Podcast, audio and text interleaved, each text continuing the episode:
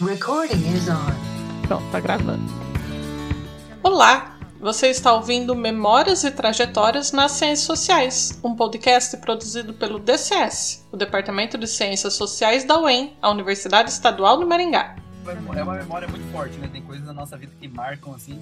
Ô, Rafael, posso te fazer uma pergunta, cara? Agora que você deu uma pausa pra tomar uma água. Então tá, vou tentar seguir um roteiro aqui, mais ou menos, para porque eu sou bastante prolixo, né? É uma, um pouco mais uma característica de quem. Eu te perguntei isso, Rafael, porque eu faço a mesma coisa. Meu nome é Zuleika Bueno, sou professora do DCS e para fazer esse podcast eu convido egressos e egressas do curso de Ciências Sociais para contarem um pouco como foi fazer a graduação na área, lembrarem os aspectos mais marcantes dessa formação e compartilharem com a gente como tem sido atuar como cientistas sociais por aí, mundo afora.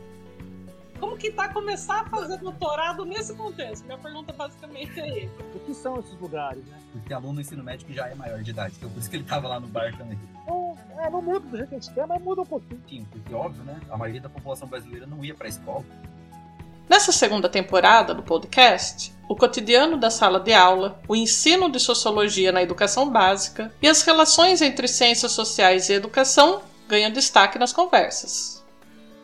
A gente estava discutindo, né? Principalmente as professoras ali. Esse período é transitório, né, gente? Então, ah, também se alguém quiser interromper, fazer alguma pergunta, às vezes, porque vem na ideia na hora, né? A prática sistemática da pesquisa e a sua conversão em metodologia de ensino é uma característica marcante da atuação profissional do convidado com quem conversamos nesse episódio. Rafael Adílio Silveira do Santos, graduado e mestre em Ciências Sociais pela Universidade Estadual de Maringá, doutorando em Ciência Política pela Universidade Federal do Paraná, UFPR. O Rafael é professor da rede pública do Estado do Paraná desde 2015, quando ingressou na carreira docente por meio de concurso público.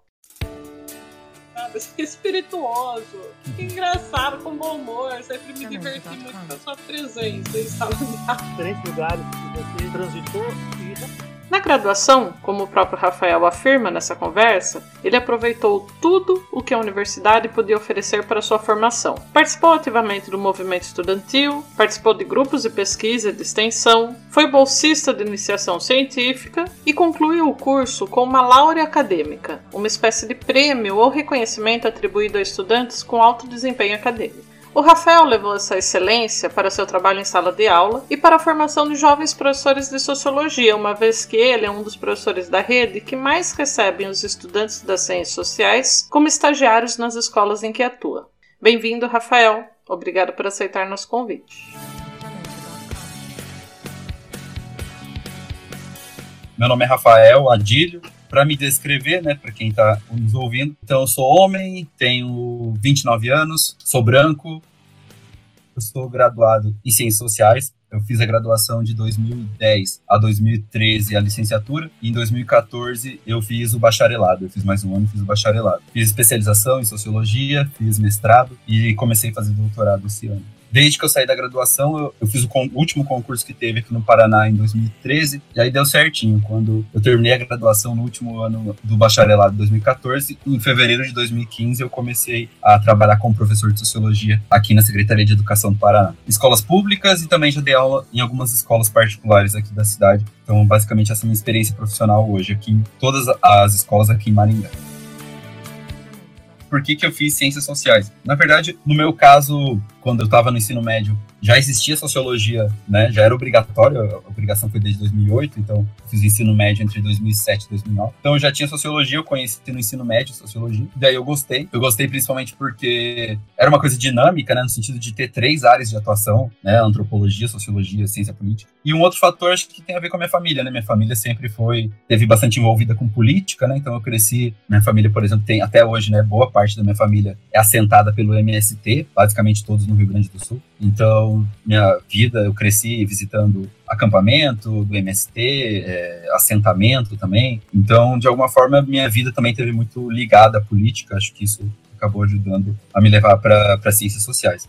Então eu cheguei na graduação em 2010. Foi uma coisa bem diferente, né? Porque, sei lá, eu não fazia muita ideia. Acho que é, na minha família ninguém tinha tradição de ir para a universidade, então eu fui o primeiro que fez esse ciclo, né, de passar pelo ensino básico e depois, na verdade, na minha família mesmo, em geral, pouca gente tinha terminado sequer o ensino médio. Então, eu fui o primeiro, um dos primeiros da família a terminar o ensino médio, no, no tempo correto, né, digamos assim, e entrar em seguida na universidade. Então, eu entrei na, na universidade, entrei para fazer ciências sociais, era um mundo totalmente novo para mim. Eu tinha, sei lá, tinha dúvidas bem básicas, né, de como é que funcionava, como é que às vezes o, isso me lembra o professor Fábio, né? Não sei se ele ainda, quando ele pega aula, ele pegava aula no primeiro ano, ele tirava sarro, né? Que aluno do primeiro ano quer saber se toca o sinal na universidade, se tem lista de material, né, esse tipo de coisa. Então eu tinha, sei lá, cheguei com as dúvidas mais básicas, porque eu nunca tinha pisado numa universidade a não ser para fazer o Enem e para fazer fazer é, o vestibular, próprio vestibular. Não tinha muita ideia de como era, foi mais ou menos por aí. Comecei sem nenhuma noção do que era a universidade, sem nenhuma noção de como é que funcionava, do que eu tinha que fazer. Enfim, eu fui aprendendo na prática mesmo e perguntando, né? Então, geralmente, tudo que eu tinha dúvida, eu ia perguntando pro, ou para os colegas ou para os professores sobre o que, que eu tinha que fazer e como é que as coisas funcionavam, né?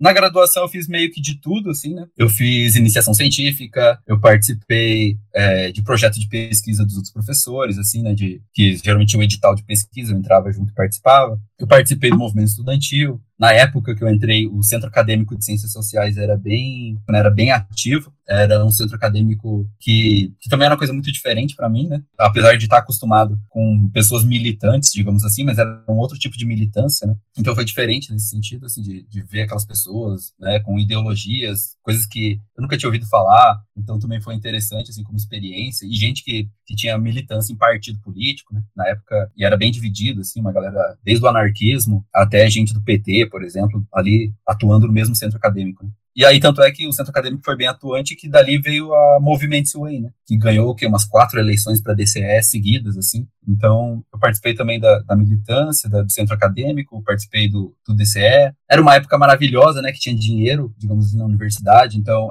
eu, por exemplo, fui viajar custeado pela universidade para apresentar trabalho, recebi hospedagem, dinheiro para passagem, né? coisa que hoje acho que está bem difícil para se conseguir, né? Então era uma época bem diferente. Tinha bolsa para os alunos, né, para fazer iniciação científica, para participar de pesquisa. Uma coisa nesse sentido foi, foi uma época boa, né? Também, uh, financeiramente, né, dentro da universidade. E aí também, claro, nas aulas, assim, sempre participei de tudo também. Tanto é que eu sempre ia nas aulas de sábado. Eu, eu fiz a, aquela disciplina de sociologia da arte, por exemplo. Eu gostava de sempre fui bastante curioso, então eu vi um pouco de tudo na graduação. Mesmo áreas que, sei lá, que não eram tão próximas ao, ao que eu costumava ler. Assim. Aí, então, na graduação era ah, uma vantagem que eu tive, né? Eu pude me dedicar só à graduação, praticamente toda ela, né? Teve um curto período ali de, de três ou quatro meses que, que eu trabalhei na prefeitura de Maringá. Isso fez bastante diferença, né? Tive mais tempo para estudar e poder participar de coisas na universidade, tipo, tem palestra no meio da tarde, sei lá, de manhã, que quem trabalha geralmente não pode participar, né? E eu tive esse privilégio também, então, de poder, praticamente os cinco anos que eu fiquei na graduação, me dedicar só a ela, né? Então, participar de praticamente de tudo que eu. Até de reunião de departamento, né? Eu fui representante do curso, representando os alunos, né? Em reunião de departamento. Então, eu fiz meio que de tudo mesmo que a universidade pôde me oferecer. Eu aproveitei, né? Usar a biblioteca, usar o restaurante universitário, que na época era bem barato, né? A gente comia no RU por 1,60. Então, era uma maravilha, né? Com 1,60 você almoçava ou, ou, jantava, enfim. Tinha até café da manhã, né? Na época do RU. Outros tempos, era 50 centavos, se não me engano, o café da manhã. No RU era um pão e, e café, uma coisa assim. Sei lá, melhor tempo que eu acho que eu tive na, na universidade, né? Depois, estágio, essas coisas, eu fiz só o obrigatório, né? Eu fiz só o estágio obrigatório da licenciatura. E aí, enfim, daí depois eu terminei a, a graduação e aí já aí eu comecei a trabalhar, né? Eu já, como eu falei, em 2015 fui convocado para trabalhar no, no estado aqui do Paraná. E aí comecei a dar aula de sociologia aqui em Maringá mesmo. Assim, virar professor é, é, é menos pior do que as pessoas imaginam, né? Porque não sei se vocês já tiveram essa experiência, mas começa desde o. Isso é uma coisa engraçada, desde que quando. Isso eu vejo até com os meus alunos hoje. Quando seu pai, sua mãe, sei lá, você conta pra eles que você vai virar professor, é um pouquinho desesperador para eles, né? E tem aquela ideia de que paga muito mal, você vai passar fome, enfim, e a sala de aula é um problema, vai ter violência, vai ter, sei lá, geralmente o que vem à cabeça das pessoas costuma ser as piores imagens possíveis. Mas eu costumo dizer que ter o contato com a sala de aula e virar professor de fato é menos pior do que as pessoas imaginam. Assim. Claro que também tem. Eu fiz um, um vídeo, para quem não sabe também, né? De repente, é, eu tenho no YouTube, também eu posto, que também acabo postando os mesmos vídeos no Instagram e no Facebook, né, que se chama Devaneios Sociológicos. Então eu acabei comentando isso também num, num vídeo que eu gravei, que, claro que a experiência de ser professor no Brasil varia bastante, né, varia se você é professor municipal, do governo estadual, federal, militar, ou de escolas particulares. Então, a gente não pode dizer que há uma homogeneidade né, na profissão de professor aqui no Brasil. Sequer o piso de salarial é respeitado no país inteiro, né? É muito complicado falar de uma forma muito genérica, mas a partir da experiência que eu tive, né, aqui no Paraná, em Maringá, é, eu achei que foi menos pior, assim, né, do que geralmente a gente acha que vai ser, né? Por conta de tudo que isso que eu falei, da questão do salário, da questão da violência, da questão da bagunça, da estrutura. Acho que a coisa que eu mais senti falta quando eu comecei a dar aula é a falta de estrutura nas escolas públicas, né? Falta de estrutura significa o quê, né? Geralmente você só tem um quadro e giz e livro para trabalhar. Então você precisa se virar com esses três instrumentos: giz, quadro e livro. É isso, basicamente, que o Estado te dá para trabalhar. Isso acho que é o mais difícil. Por que, que é o mais difícil? Porque a gente tem uma geração que não lê, né? Então nossos alunos não têm um hábito de leitura em geral. Então já é complicado trabalhar com livro por causa disso. E isso é uma geração totalmente conectada, né? Em geral está acostumada já, quando eu comecei a dar aula, já era acostumada com a linguagem da internet, do meme, esse tipo de coisa. Então, você não tem nenhum recurso midiático, digamos assim, para usar em sala de aula. É uma das coisas bem complicadas que eu achei no início, assim, principalmente da profissão. E aí, consequentemente, eu comecei trabalhando do modo mais tradicional possível, né? Eu mandava eles fazerem exercícios do livro, copiar coisa do livro, eu passava texto no quadro, e, é, e o meu primeiro ano foi basicamente isso, né? De, dando aula, assim. Quanto à relação com os alunos, é mais ou menos o... A gente, claro, espera, principalmente quem estava acostumado a vir da universidade, a gente está acostumado a, pelo menos quando eu estava na graduação, a aula era um silêncio, né? Mesmo às vezes tem aqueles professores que começam a aula sete e meia e acabam onze e meia da noite, né? Sem intervalo e sem parar de falar. É, a gente ficava quietinho lá ouvindo o professor falar. Isso não acontece, obviamente, no ensino médio, né? Isso também é um choque, assim, né? Pra na hora você aprender a lidar e começar a perceber o que, que eu posso falar, né? Até por um respeito ao aluno, né? Enfim, não é porque a pessoa está atrapalhando sua aula que você vai é, ser cruel, digamos assim, com ela, né? Então isso também é complicado no início, né? Saber o que, que você pode falar, o que tipo de consequência aquilo que você vai, se você falar vai ter, Hoje em dia, uma coisa também que me surpreendeu, redes sociais, né? Uma coisa, eu tive problema já com redes sociais na, nas escolas, assim. Problema, assim, nada muito grave, né? Mas do tipo, pedirem para eu não aceitar alunos nas redes sociais mais, né? Tipo, a diretora chamar, ó, oh, Rafael, não aceita mais os alunos na rede social, porque tudo que você posta lá vira assunto entre eles, né? E aí isso às vezes causa alguns probleminhas, assim. Então, até isso eu tive que começar a me preocupar, né? Tipo, ah, eu tenho que tomar cuidado com as redes sociais, né? Com, assim, nos, nos perfis particulares mesmo do que, que eu posto, do que, que eu falo lá, porque isso acaba repercutindo, né? Para os alunos, em geral, não há uma separação disso, né? Não há separação, pelo que eu percebo, entre, entre você na sala de aula e você nas redes sociais, por exemplo, fora dela. Então, eu acho que o início meu foi o mais tradicional possível, assim, né? Por mais que eu não gostasse disso, acho que nunca, nunca foi, foi uma coisa que eu sempre me dei bem, sempre foi confortável para mim a escola nesse sentido, sempre sempre, desde quando eu era aluno, isso para a escola tradicional sempre me dei bem, não, não, tinha problema com isso. Mas eu sabia que aquilo tem muitos limites, né? Principalmente para hoje. A gente lida com uma situação, não sei se você já tiver experiência no estágio, quando você recebe alunos de outros países, né? E aqui em Maringá a gente tem recebido bastante, de vários lugares. Aqui já tive aluno dos Estados Unidos, por exemplo, já tive aluno é, do Haiti, da Venezuela, do Japão, da Argentina, é, do Paraguai. Então a gente tem aqui em Maringá, é uma cidade interior, tem bastante estrangeiro. E é uma coisa curiosa, né, também ter esse contato com eles e a percepção diferente. Por exemplo, teve um aluno que se surpreendeu com o fato de que aqui no Brasil a gente não pode bater nos alunos. Né? Aí um dia ele falou: "Por que que você não bate nele, professor?" Eu falei: "Não, não pode, né? Aqui no Brasil não é permitido, né? Tipo, e tem lugares que ainda é, por exemplo. Então eles meio que tomou, né? Não pode, você não pode fazer nada. Falei, não, não posso. É, então, no início é meio que isso. Acho que quando todo mundo começa a dar aula, você começa, você meio que se torna professor na, na caminhada, né? Quando você começa a dar aula mesmo, que você vai descobrir como é que você vai lidar com as coisas, como é que você vai lidar com o aluno que briga, como é que você vai lidar com o aluno que grita no meio da sua aula. Então, isso acho que às vezes a gente fica ansioso quando a gente está na graduação para saber como é que vai ser isso, mas é uma coisa que só na prática a gente vai descobrir e, e tentando lidar no dia a dia para ver o que, que, a gente vai fazer. Claro que aí depende também um pouco da, da característica de cada um. Né? Por exemplo, eu tendo a ser alguém mais calmo, né? Então eu tenho mais paciência para lidar com as coisas e tal. Mas, enfim, tem. Aí cada um vai lidar do, do seu jeito. Mas, em geral, recomendo mesmo quem é mais estourado e tenha paciência. Né?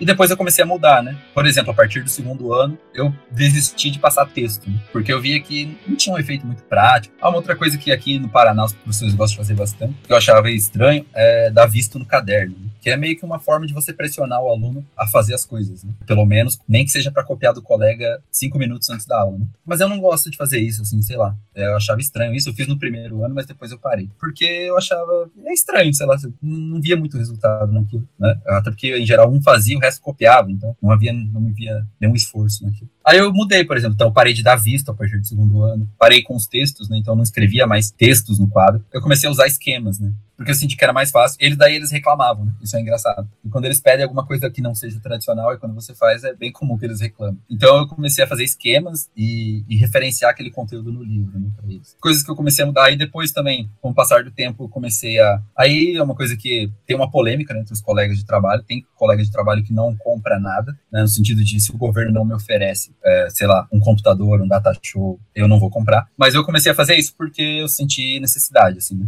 Então eu comecei daí eu comecei, mas aí por conta própria minha, eu que comprei data show, eu que fiz o investimento mesmo com o meu dinheiro e comprei outros materiais para usar em sala de aula, é, porque o governo, enfim, não oferece, né? Ou quando oferece, é muito limitado, tipo, você tem um data show para uma escola inteira, né? Você nunca consegue usar, porque toda hora alguém está usando com alguma turma, né? Aí eu comecei a investir. Outra coisa que eu comecei a investir a partir do segundo ano é deixar os alunos falarem mais, né? No sentido de propor trabalhos para eles. Agora vai ser complicado fazer isso, porque a gente vai ter uma aula só por semana. Antes eram duas, pelo menos nas escolas públicas, né? Escolas privadas sempre foi só uma aula. Mas nas escolas públicas, agora vai ser com uma aula, então eu não sei, isso vai ser complicado.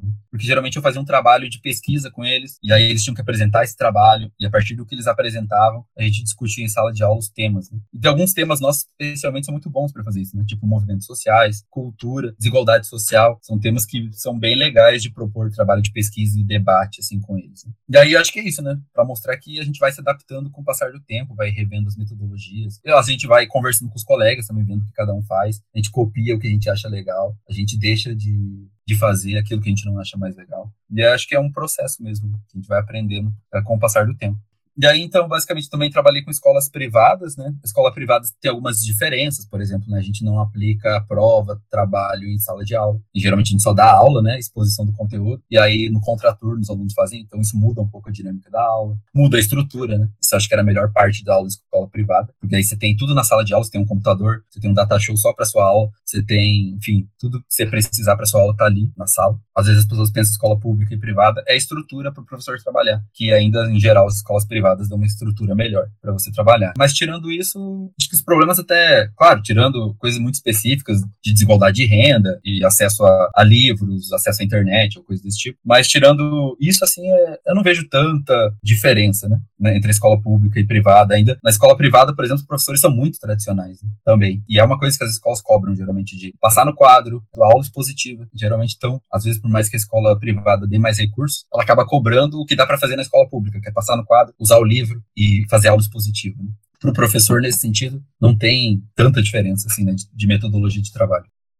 A minha pesquisa de mestrado foi sobre na verdade, a partir com a professora Carla Almeida, né, de Ciência Política aqui do Departamento da UEM. Eu já tinha começado em 2014 a participar de uma pesquisa dela sobre os conselhos da área de serviço social, né, de assistência social aqui do Brasil. A partir da, da, do trabalho de 2014, a gente construiu índices para medir a qualidade da administração municipal, né, da, da política de assistência social, e outro índice para medir a qualidade da participação nos conselhos. E a ideia era ver se havia uma interação entre essas duas variáveis, o índice que a gente criou para administração com o índice de participação, e também ver se o contexto estadual interferia nisso. Por exemplo, uma cidade mais rica tem um PIB mais alto, isso significa que ela vai, vai melhor nos índices né, de administração e de participação. Era mais ou menos nesse sentido a minha pesquisa de mestrado. E a, a, uma pesquisa quantitativa, né?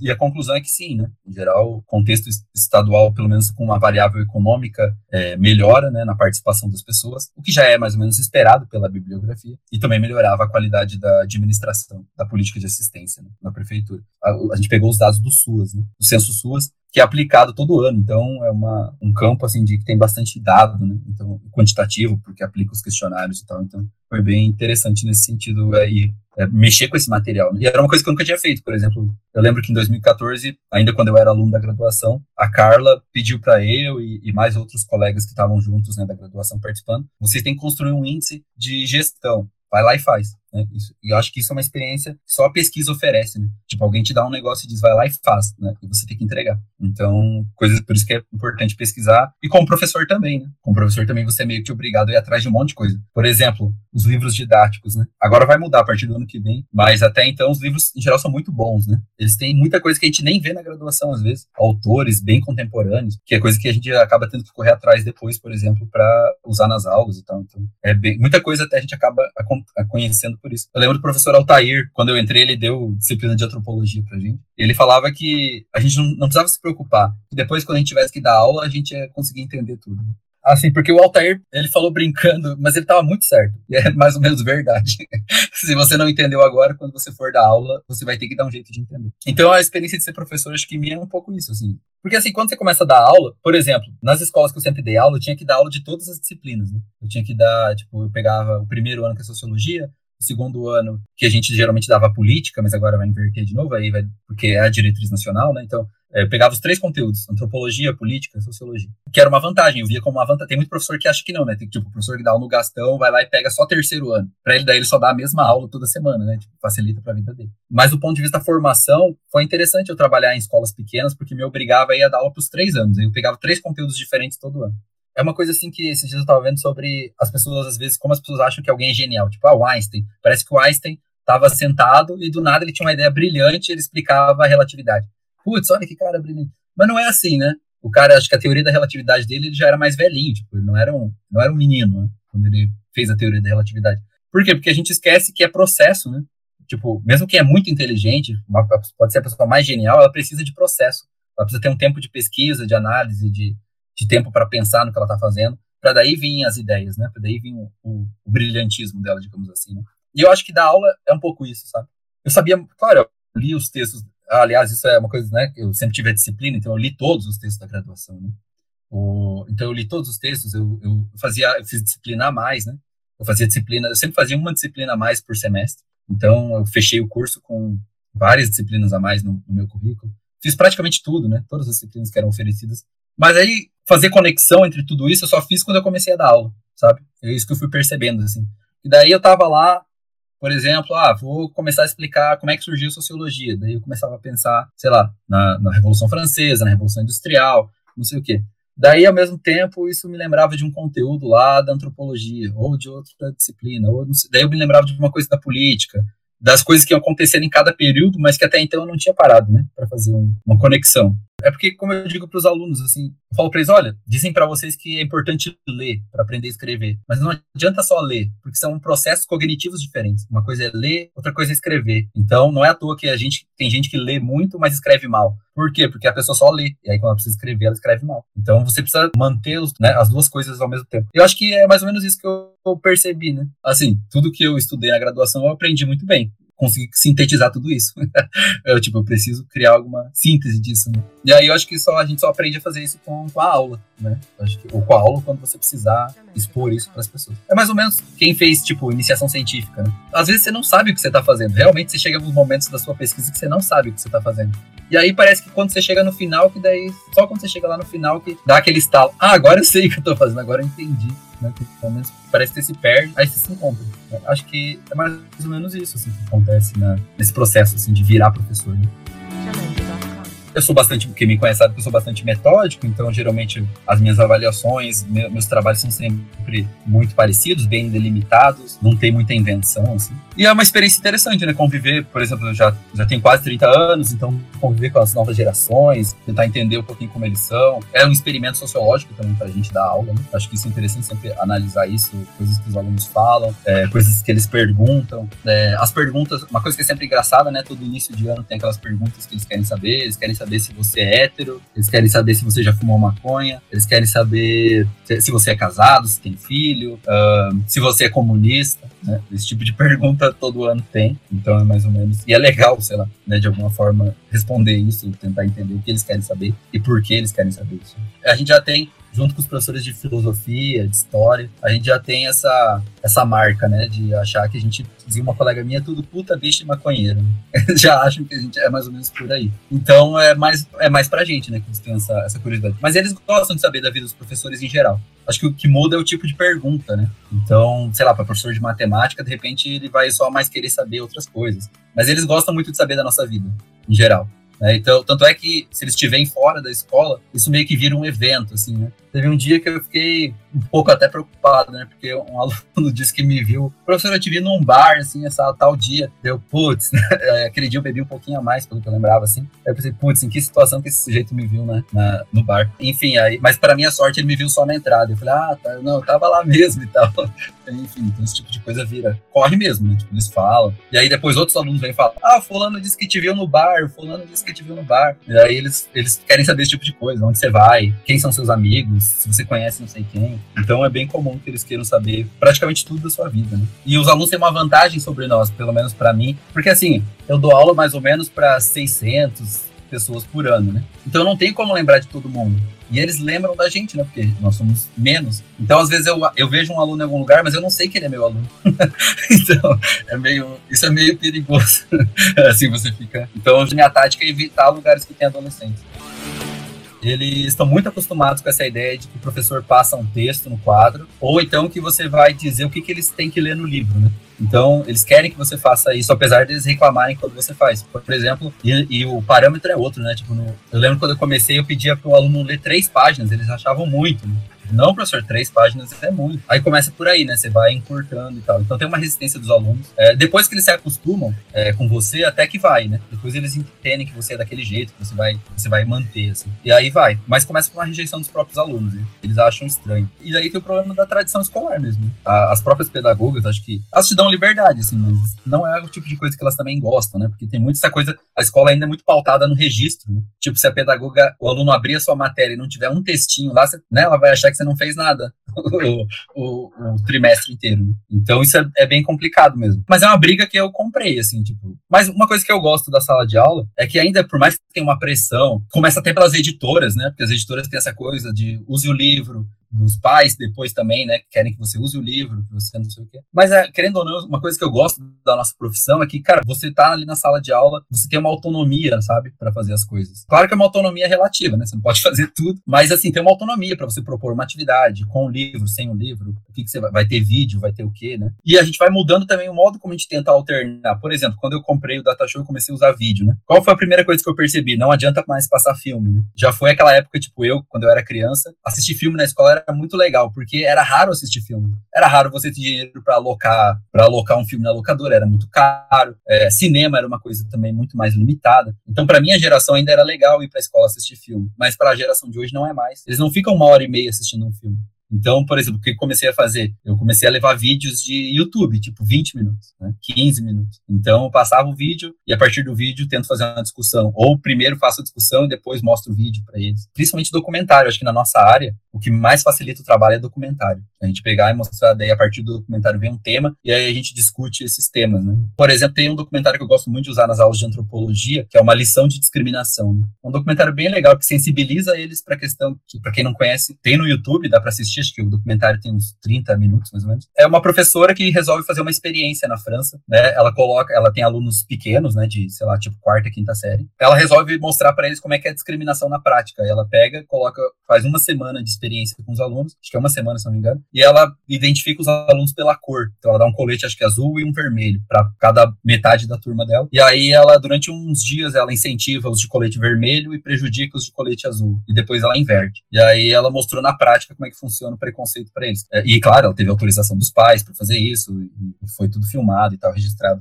Foi meio que uma experiência pedagógica mesmo. Mas, por exemplo, eu mostrei esse, esse esse documentário para eles. É bem interessante porque esse tipo de coisa mostra uma experiência real, né, do que, que foi feito e quais foram os efeitos naquelas crianças. Então, o documentário vai mostrando que as crianças que a professora começou a discriminar, eles começaram a errar os cálculos, começaram a errar, não ter confiança para escrever as coisas, é, foram ficando mais de canto, né, em relação aos outros colegas. Eu gosto mais de trabalhar com documentário, porque acho que na nossa área facilita porque ele já te dá um tema e os alunos visualizam, né, que é uma outra dificuldade imensa que a gente tem para trabalhar sociologia, que é assim, os alunos, eles entendem muito quando você você parte do exemplo. Então, por isso que eu gosto de documentário. Né? Então, você tem um exemplo para discutir, um exemplo prático. Agora, quando você, sei lá, vai explicar Durkheim, por exemplo, as relações de trabalho em Durkheim, aí ferrou, né? O que, é isso, né? O que, que, tem a ver isso que você está falando? Quem é esse cara? O que, que isso tem a ver com hoje em dia? Então, ultimamente, eu estou trabalhando assim, eu continuo usando os esquemas, e eles já sabem, ah, ele vai passar aqui o esquema, daí vai passar a página do livro que tem esse conteúdo, daí eu vou lá e olho também se, se eu sentir a necessidade. Né?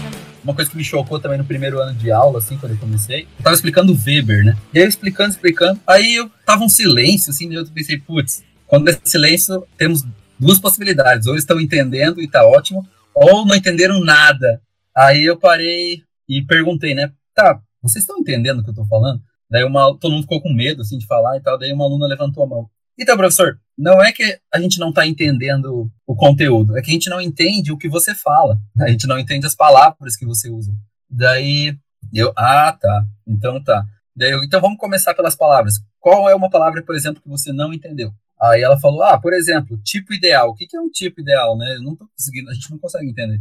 Daí eu falei, então tá, vamos, então, vamos esquecer tipo ideal por enquanto, vamos tentar falar o seguinte. Você consegue entender um que é um conceito? Daí ela, não.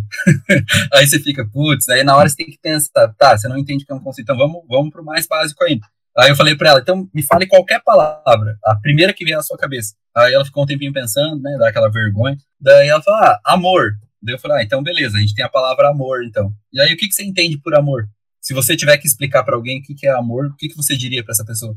Aí ela falou, ah, amor é uma coisa que a gente sente e que é irracional, assim, que a gente não sabe explicar. Eu falei, então, beleza, então você acabou de me dar um tipo ideal. É isso que o Weber está falando. Você delimitou o conceito de uma palavra. Você disse que amor para você é o que está dentro dessa ideia, uma coisa irracional que as pessoas sentem por alguém, né? Então a gente se enfrenta, se depara com esse tipo de dificuldade, né? Quando a gente começa a dar aula. Porque a gente sai da graduação com uma linguagem acadêmica e isso não funciona nem um pouco na sala de aula, né? E aí entra um outro dilema. Porque daí, quando eu comecei a parar para pensar, tá, esses alunos vão fazer o PAS, por exemplo. Né? Aí vai fazer o PAS, vai fazer o vestibular, vai fazer o Enem. Vai aparecer escrito tipo ideal, vai aparecer escrito luta de classes, vai aparecer escrito, sei lá, né, qualquer outro termo, conceito, teoria das ciências sociais. E aí esse aluno tem essa dificuldade de entender isso, mas se ele não conseguir, se eu não conseguir fazer de alguma forma, pelo menos saber que isso existe, como é que ele vai fazer essas provas, né? E aí você fica nesse dilema, eu abandono isso totalmente, eu a minha solução foi que eu não posso abandonar. Né? Enquanto as provas cobrarem esse tipo de coisa, a gente vai ter, eu acho que a gente tem que trabalhar elas. Né? Aí a questão é saber como, né? Como chegar nesses alunos, transformar, sei lá, o conceito de luta de classes para ele de uma forma que ele possa entender, ou transformar o conceito de tipo ideal em alguma forma que ele possa compreender. É um problema também que leva a isso, assim. Né? Aí um pouco da persistência também de, de aprender a lidar, né? Você já conseguiu levar alguma coisa da sua pesquisa no mestrado, assim, para a sala de aula? Você já... Tenho experiência para dizer se isso aconteceria comigo, assim, né? Geralmente na universidade a gente tem muita autonomia, né? Quer dizer, nas universidades públicas, pelo menos. Né? A gente tem uma autonomia tanto para o professor quanto para o aluno, né? Meio que você se vira, né? Você vai atrás do material, você estuda, você faz a prova, faz os trabalhos e tal. E aí lidar, em geral, com os alunos assim, tem essa diferença também, que acho que no início é um choque, né? De que eles não têm nenhuma autonomia. Eles estão acostumados a serem mandados o tempo todo a fazer. Então, não é à toa que mesmo no ensino médio tem aquela coisa. É para copiar a caneta? É para deixar uma linha? É para. Isso aqui pode copiar? Não pode copiar? Mas isso que você falou, né? Eu copio ou não copio? Que também é uma outra dificuldade que eles têm na minha aula, assim, enquanto eu falo, eles ficam, tá, mas isso que você está falando é para copiar? eu tenho que anotar isso ou não? É uma coisa também que eu tive que aprender a lidar, assim, né? E, e é uma coisa que eu também insisto, assim. Claro que eu me adaptei um pouco, né? Então eu percebi que algumas coisas eu precisava falar para eles e, e, delimitar mais. Mas em geral tento deixar mais livre, assim, do tipo, olha, por exemplo, o caderno é seu. Se você acha que é melhor deixar uma linha, deixa uma linha. Se você acha que é melhor fazer de caneta, faz a caneta, né? São coisas que a gente vai aprendendo a lidar, assim. E tem essa diferença né, de quem está acostumado, quando sai da universidade, vai para o ensino básico, que a gente tem que aprender a lidar. Tipo, os alunos de ensino básico não têm autonomia, né? Tudo eles são, são desde crianças ensinados na escola, que tudo eles têm que perguntar, tudo eles têm que é, a professora tem que dizer para eles. Então, é, isso é, também é bem complicado, assim, você tentar deixar uma aula mais livre para que eles possam fazer do jeito que eles acharem melhor. É, geralmente você arruma mais dor de cabeça, né? Porque eles vão te perguntar tudo daí. Então, tudo que você não falou, eles vão querer te perguntar. Porque os outros professores falam e você não fala. Então, cria uma confusão. Né? O Fagner, uma vez, ele falou que ele, quando dava aula no ensino médio, ele levou os alunos dele para pintar o muro da escola, uma coisa assim. Por exemplo, é o tipo de coisa que eu jamais vou fazer. Tipo, eu não me vejo fazendo esse tipo de coisa, sabe? Eu não sou o professor que leva os alunos para pintar muro, para soltar pipa, esse tipo de coisa, assim. Então, acho que tem a ver também com os limites do professor, né? E como ele enxerga a disciplina e o conteúdo. Né? Então, acho que tem a ver um pouco com isso também. As aulas que são mais dos clássicos, geralmente são as mais difíceis. Entender Marx, Durkheim, Weber, eu sinto que são as mais difíceis para eles, que geram menos perguntas. Então, quando gera pergunta é isso, tipo, o que, que quer dizer tipo ideal? O que, que quer dizer, né? Geralmente é mais nesse sentido. Mas agora, quando são conteúdos permitem que eles tenham mais uma, uma vivência sobre aquilo, aí sim, aí gera muita pergunta, e não só pergunta, comentário. Já teve situação de aluno que expõe uma situação que ele está vivendo a partir do tema. Por exemplo, quando você fala sobre violência contra a mulher, aí o aluno fala, ah, a, já teve até em situação de sala de aula, né? De falar, olha, você está falando lá que não é normal o cara verificar o celular da menina, querer saber com quem que ela tá falando, querer controlar a roupa dela. Aí tem alguém que fala assim, ô professor, meu namorado da fulana lá, ele faz isso, ó. Então, sabe como é esse tipo de coisa? Depende muito do tema, né? Quando é um tema assim muito teórico de ensinar para eles conceitos de clássicos, é mais difícil. Geralmente as perguntas são nesse sentido de eu não entendi o que isso significa, eu não entendi esse conceito. Mas agora, quando é um tema mais contemporâneo que eles estão vivendo, aí, aí é bem tranquilo. Aí eles falam mais que você. Aí eles começam a querer falar do vizinho, da experiência deles. Eventualmente dá até discussão entre eles, porque tem isso também, né? É uma coisa que, falando até das meninas, é uma coisa que é interessante que eu percebi desde que eu comecei a dar aula, assim. As meninas hoje têm uma noção, por exemplo, de feminismo. Mesmo as meninas que eventualmente não concordam, elas têm alguma visão, têm alguma opinião sobre, né? Então, por exemplo, quando chega nesses temas, geralmente elas, elas se colocam, opinam, né? Que é uma coisa que não acontecia, pelo menos, quando eu era aluno, né? Acho que eu não lembro de acontecer isso na sala de aula. É, Para falar de racismo também, quando entra nesse tema, é um tema que geralmente os alunos conseguem perceber, conseguem falar de situações que eles viveram, e aí às vezes, e às vezes até, sei lá, já teve situação que em sala de aula que eu tive que segurar o choro, assim, porque às vezes a pessoa fala, você teve, já teve aluno que fala, por exemplo, ah, teve uma vez que a gente estava falando de preconceito de uma forma geral, aí um aluno falou que, acho que era dia da, das mães, uma coisa assim, ele saiu do trabalho, isso é uma, uma outra, um outro crime aqui no Paraná, né? Estão acabando com o ensino noturno. Mas, enfim, um aluno do, do ensino noturno. E aí ele trabalhava, daí ele, que ele trabalhava de mecânico. Aí ele disse que saiu do trabalho e foi comprar um presente para a mãe dele. Né? E daí saiu com a roupa do trabalho, toda suja e tal, de, de graxa, sei lá, né? De roupa de mecânico. E aí ele falou que o, ele chegou na loja e, e ele falando que a, a, mulher atendeu ele, né? E ele disse que queria uma joia, uma coisa assim, para a mãe dele. E aí a moça falou que, que ela achava que não ia, ele não ia ter dinheiro para comprar ali naquela loja, né? E, e, aí, quando vem esses temas, aí geralmente os alunos têm experiência de vida, inclusive, então aí eles falam. Aí eles falam, eles perguntam, eles se relacionam melhor. Então acho que varia muito do, do conteúdo. E aí, claro, daí tem essa questão, porque, por exemplo, uma coisa também que, que eu acho que eu, tem um modo como você consegue trabalhar, né?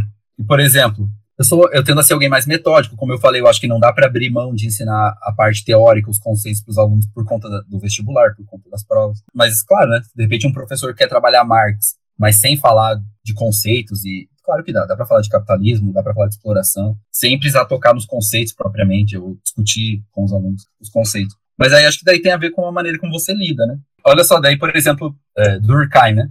Uma coisa que dos clássicos do Durkheim acho que é o que eles mais entendem, por causa do, do conceito de fato social.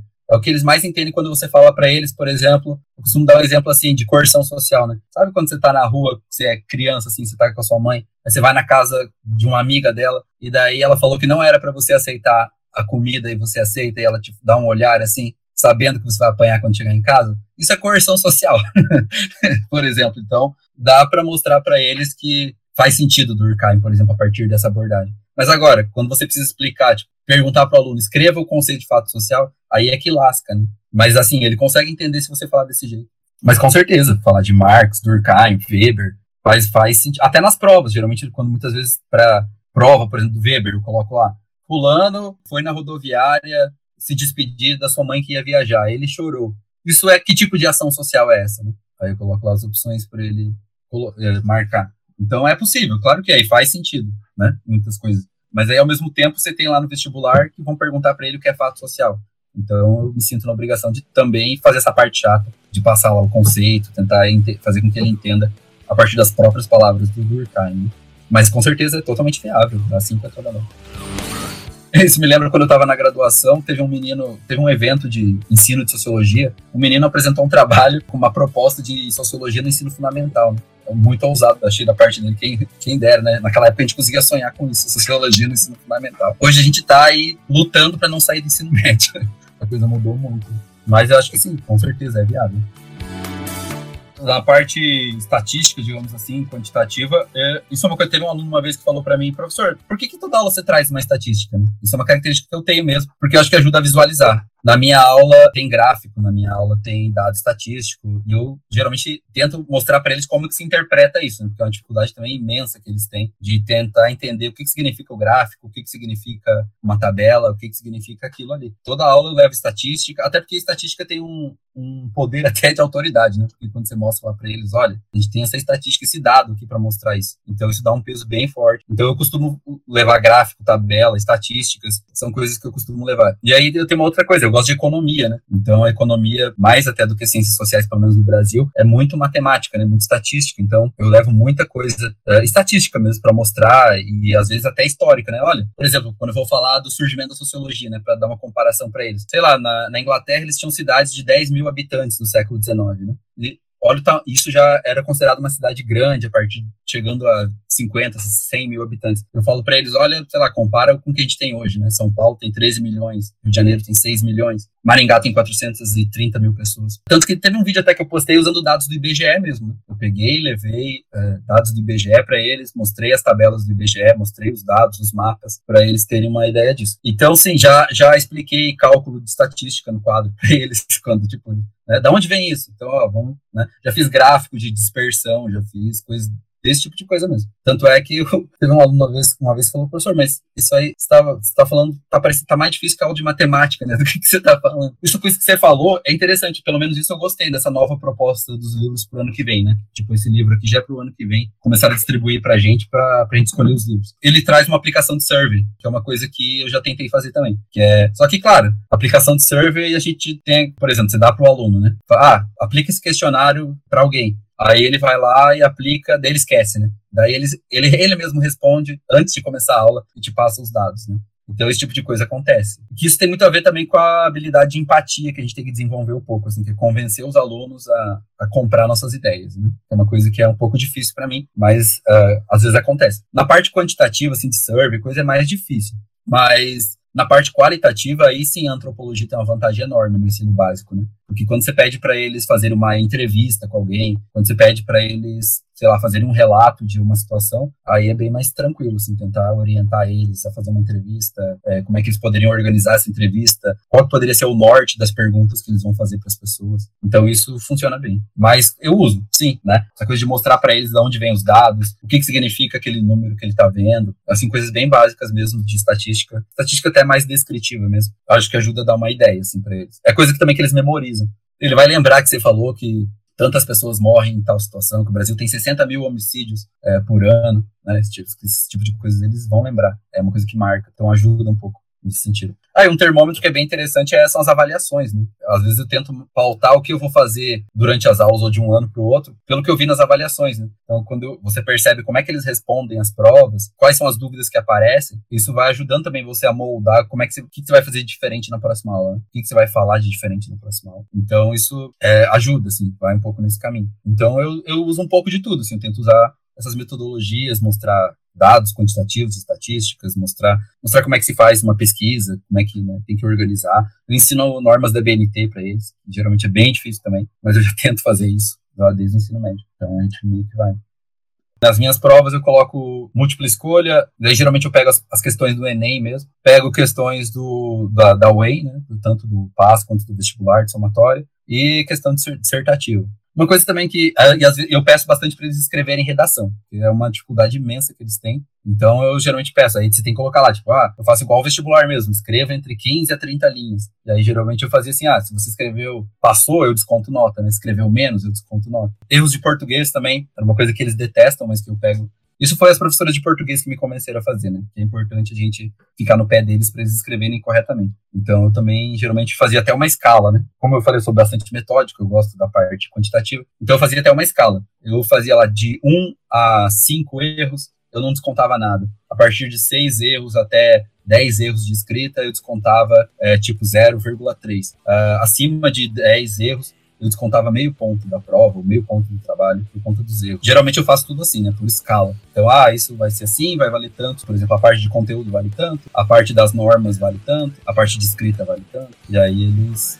mais ou menos, para orientar como é que vai ser a atividade.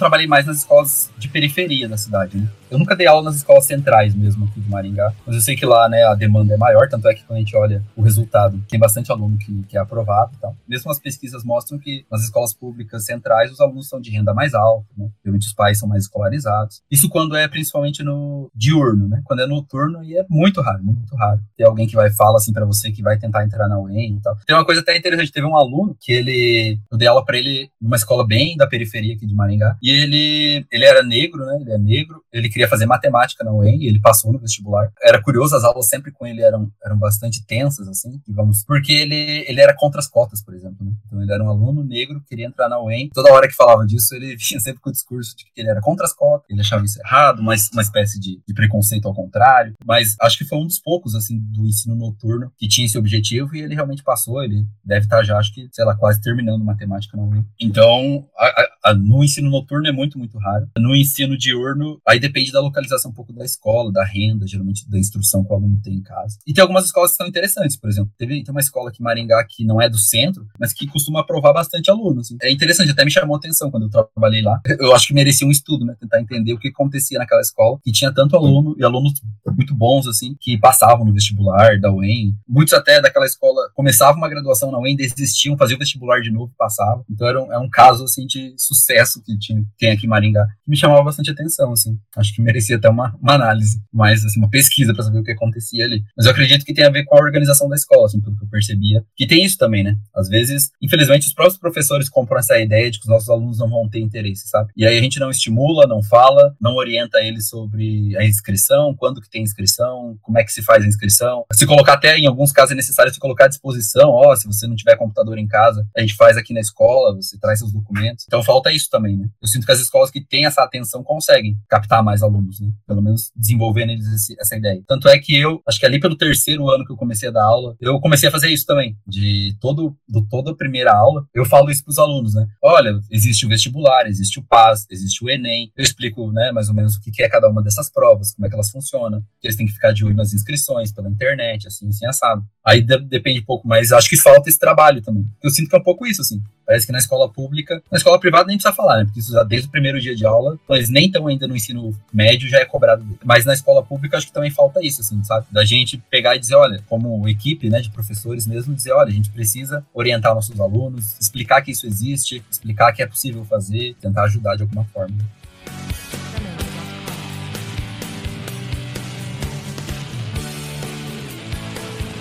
No geral, eu sempre me dei bem assim com as turmas, né? Não tive muito problema. Como eu falei, por exemplo, eu tenho sempre essa coisa de trazer dados, de trazer. Acho que nesse caso eu me aproveito do argumento de autoridade, assim, né? Então eu, trago dados, eu mostro, olha, é isso, é isso, é isso. E eu acho que tem a ver um pouco com isso, assim. Eu sinto que o professor que talvez tem mais essa perspectiva de vamos abrir, a, cada um fala o que acha, eu acho que isso você acaba jogando lenha na fogueira para dar esse tipo de situação, assim. Eu tenho essa impressão. Então é o tipo de coisa que eu não faço muito, né? Tipo, eu não chego lá dizendo, ah, cada um fala o que pensa aí, vamos ver, né? Não não, é, a minha aula começa eu expondo o conteúdo. Olha, o que a gente tem para ver é isso, né? Então acho que com isso eu já dou uma evitada, acho, nessa tensão, assim. E aí sobre a questão dos debates, né? Na verdade, então, essa questão dos debates começou quando eu estava na graduação, né? Quando eu comecei a ir nos eventos da universidade, e aí eu percebi que era muito esquisito, assim, porque as pessoas falavam, e isso a gente tá falando de pessoas que têm doutorado, pessoas que têm, sei lá, uma vida de pesquisa, assim. Né? As pessoas falam, daí elas falavam, daí o outro falava uma outra coisa que aparentemente contrariava ou mostrava que estava errado o argumento argumento do outro, né? E, e sei lá, ficava nessa, assim, meio cada um falava pro seu público e depois abria para as perguntas e aí cada um do seu público fazia as perguntas. O máximo que acontecia é dar aquela alfinetada, assim, né? Daí um dá uma resposta que todo mundo sabe para quem é, aí fica aquele vixi, né? Todo mundo assim dá aquela, aquela fala. Isso é muito comportamento que acontece no ensino médio também. Então eu percebi que isso não é só do ensino médio,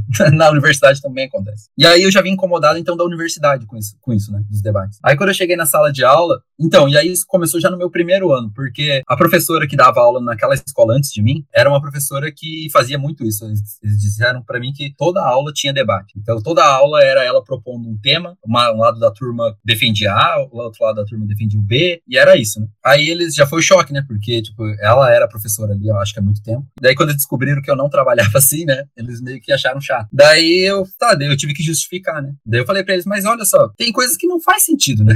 eu colocar um defender contra o outro, porque não é uma coisa contra a outra, né? Não é isso que vai formar nosso entendimento, assim, é, sobre alguma coisa. Aí eu já, com esse incômodo da universidade, e aí com essa turma que, que com essas turmas, né, que estavam acostumadas com essa dinâmica do debate toda aula, aí eu tive que justificar para eles, olha, não é assim que a gente vai trabalhar, né? Primeiro que, como é que a gente vai debater alguma coisa se vocês nem sabem o conteúdo, né? Tipo, debate não é você falar o que você quer, né? Tipo, ah, eu vou falar o que eu acho. Não é assim que as coisas funcionam. Né? Aí tem a ver com a minha perspectiva, né? Acho que para outros professores é ok fazer isso, né? Mas para mim não. Aí então eu comecei a explicar para eles, ó, não vai ter debate toda a aula. A gente pode até fazer algum debate, mas não vai ser assim. Provavelmente eu vou pensar como é que a gente vai fazer isso. Aí que eu comecei a pensar em casa, né? Tá, eles querem um debate. Aí eu fui pensar que conteúdo que seria legal fazer um debate, qual o tema, e aí, principalmente pensando nisso, tipo, não quero fazer um debate para colocar A contra B, né? Não quero botar alguém defendendo o capitalismo e alguém defendendo o socialismo ou qualquer outra coisa. Eu pensei, como é que a gente pode propor? Então, daí que veio a ideia de eu vou fazer eles pesquisarem, porque primeiro eles precisam saber alguma coisa. Então, eu vou fazer eles pesquisarem primeiro, eles vão ter que me entregar um trabalho escrito e vão ter que planejar uma apresentação primeiro. Aí, depois da apresentação, aí eu pensei, se alguém quiser falar, fala. Ou então eu mesmo vou começar a instigar o debate, né? Vou fazer perguntas para eles, vou, sei lá, perguntar o que, que o cara acha do que eles falaram, né? Mais ou menos nesse sentido. E aí tem que tomar esse cuidado, assim, né? Porque, por exemplo, na, na universidade, fica essa coisa, às vezes, dos debates de um dar uma indireta pro outro, e fica por isso mesmo, né? Mas na escola de ensino básico não é assim, né? Se você suscitar uma briga entre os alunos, eles vão se pegar na porrada na saída. Então, você não pode ficar estimulando esse tipo de coisa. E aí, então, eu sempre tento cortar isso, né? Quando eu vejo que eles estão levando pro lado pessoal, tipo, ah, eu só quero falar isso porque eu quero falar mal do fulano, aí geralmente eu corto, né? Eu falo, ó, oh, não, não, não tá aqui pra, pra discutir o problema da merenda que vocês tiveram semana passada. Né? A gente tá aqui pra falar de sociologia. Eu vou controlando mesmo. Eu não deixo a coisa correr, assim. Porque é isso, assim, eu percebi que se deixar correr, perde sentido, assim. Não, não tem por que a gente ficar falando de alguma coisa se cada um vai falar o que acha, simplesmente, não vai ter nenhum embasamento e, e, e aí vai virar uma briga pessoal, assim. Pensando na construção de conhecimento, né? De que eles consigam. Até porque acho que uma função da escola, nesse sentido, é, ainda mais nos tempos que a gente está vivendo de negacionismo, é até mostrar para eles como é que se constrói o conhecimento, né? Porque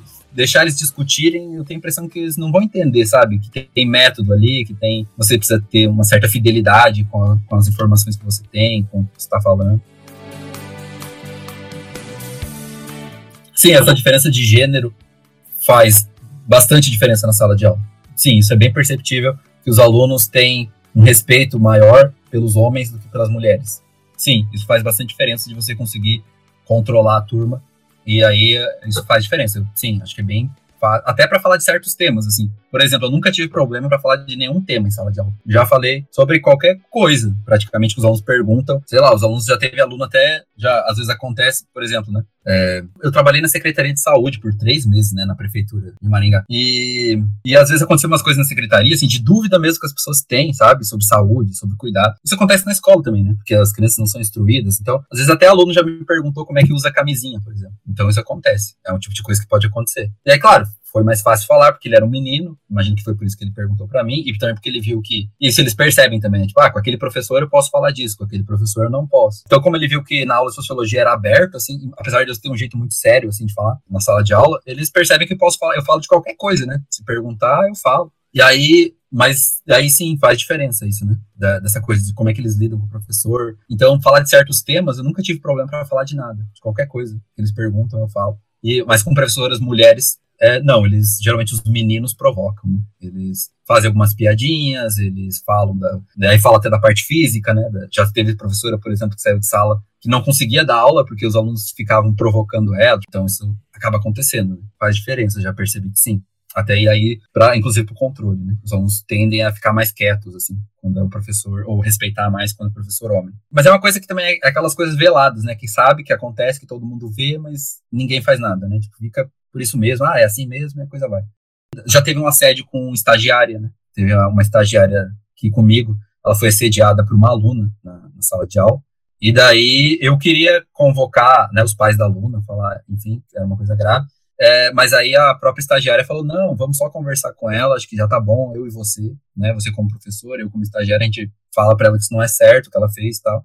E ficou por isso mesmo, foi tranquilo. Assim, a aluna entendeu, reconheceu que ela errou, que ela não podia ter feito aquilo e passou, né? Mas aí acho que é isso, né? É de sentir o que, que vale a pena fazer, assim. Se você, acho que se você acha que vale a pena uma coisa mais enérgica, assim, né, de chamar os pais, de fazer uma reunião com a turma, isso já aconteceu também. Aí você faz. E às vezes tem. Às vezes você vai ter briga com a própria equipe de trabalho, né? Por exemplo, teve uma vez numa escola que um aluno sofreu homofobia na turma dele, né? Aí, qual que foi a solução que a equipe pedagógica arrumou? Mudar o aluno de sala, né? Aí, aí deu uma treta comigo, né? Porque eu falei, tá, e daí qual é o recado que vocês estão passando? Vocês estão passando então que se o aluno que tá lá, que tá incomodando, então a solução é tirar ele, né? Porque eles não queriam um, colega gay na sala de aula, né? Então, péssimo recado que a gente passou para eles, né? Que eles podem importunar o, colega. Aí naquele dia, por exemplo, daí a minha aula foi gasta em dar sermão neles, né? Falar o quanto eles eram pessoas horríveis por fazer esse tipo de colocar um colega de sala de aula, porque, enfim, eles perseguiram o colega e, e faziam, sei lá, no caso era o bullying mais psicológico, né, de ficar falando coisa para o menino e tal. Então, aí depende como cada um vai lidar. Eu, mais ou menos, foi isso, né, que eu sempre faço. Eu falo nas minhas aulas, se eu achar que é mais grave, eu chamo a pedagoga e falo junto com ela, com a turma, ou separado com o aluno, ou chamo os pais. É basicamente assim que eu tento proceder. Assim. Uma coisa que a gente tem visto aqui é com os alunos haitianos. Né? Eles têm sofrido bastante, porque aí é dois tipos de preconceito. Né? Um é a xenofobia e o outro é o racismo. Né? Eles, bom, pelo menos até hoje todos são negros, né? Todos que, que vieram do Haiti, que, que eu dei aula até hoje são negros. Então, eles sofrem dois tipos de preconceito, geralmente o racismo e a xenofobia. E aí, geralmente é isso, né? Tentar falar com os alunos. Já teve caso que deu polícia por causa disso. Teve uma escola que, o, que partiram para agressão física para um aluno haitiano e teve que chamar a patrulha escolar. E quando acontece uma situação de violência ou coisa parecida, na minha aula nunca aconteceu de brigar, né? De dois alunos sair no tapa, assim.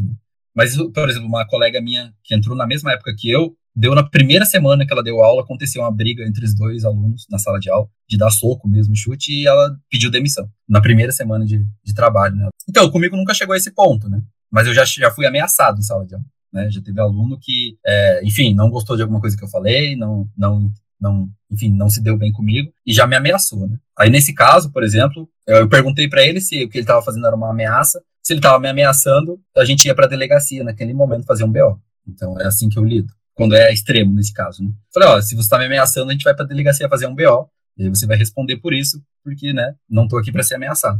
Mas quando acontece alguma briga entre eles, assim, de, de discussão, que acho que é o mesmo que eu faria se eles brigassem, primeiro que se brigar fisicamente, não é recomendado, acho que o professor intervir, né? Tipo, você não vai se colocar lá no meio porque se você acabar fazendo alguma coisa, vai sobrar para você, do ponto de vista legal mesmo, né? Vai sobrar para você. Então é melhor não tocar nos alunos. Se acontecer, chama alguém. Ou pede para os outros alunos separar, alguma coisa assim. Mas acho que a primeira recomendação é essa: não toca nos alunos. Né? Chama alguém, ou alguém que possa fazer alguma coisa. Acho que é a primeira recomendação. E a segunda é, assim que der algum desentendimento, já cortar e, mandar para chamar a pedagoga, né? Que acho que é onde pode encaminhar.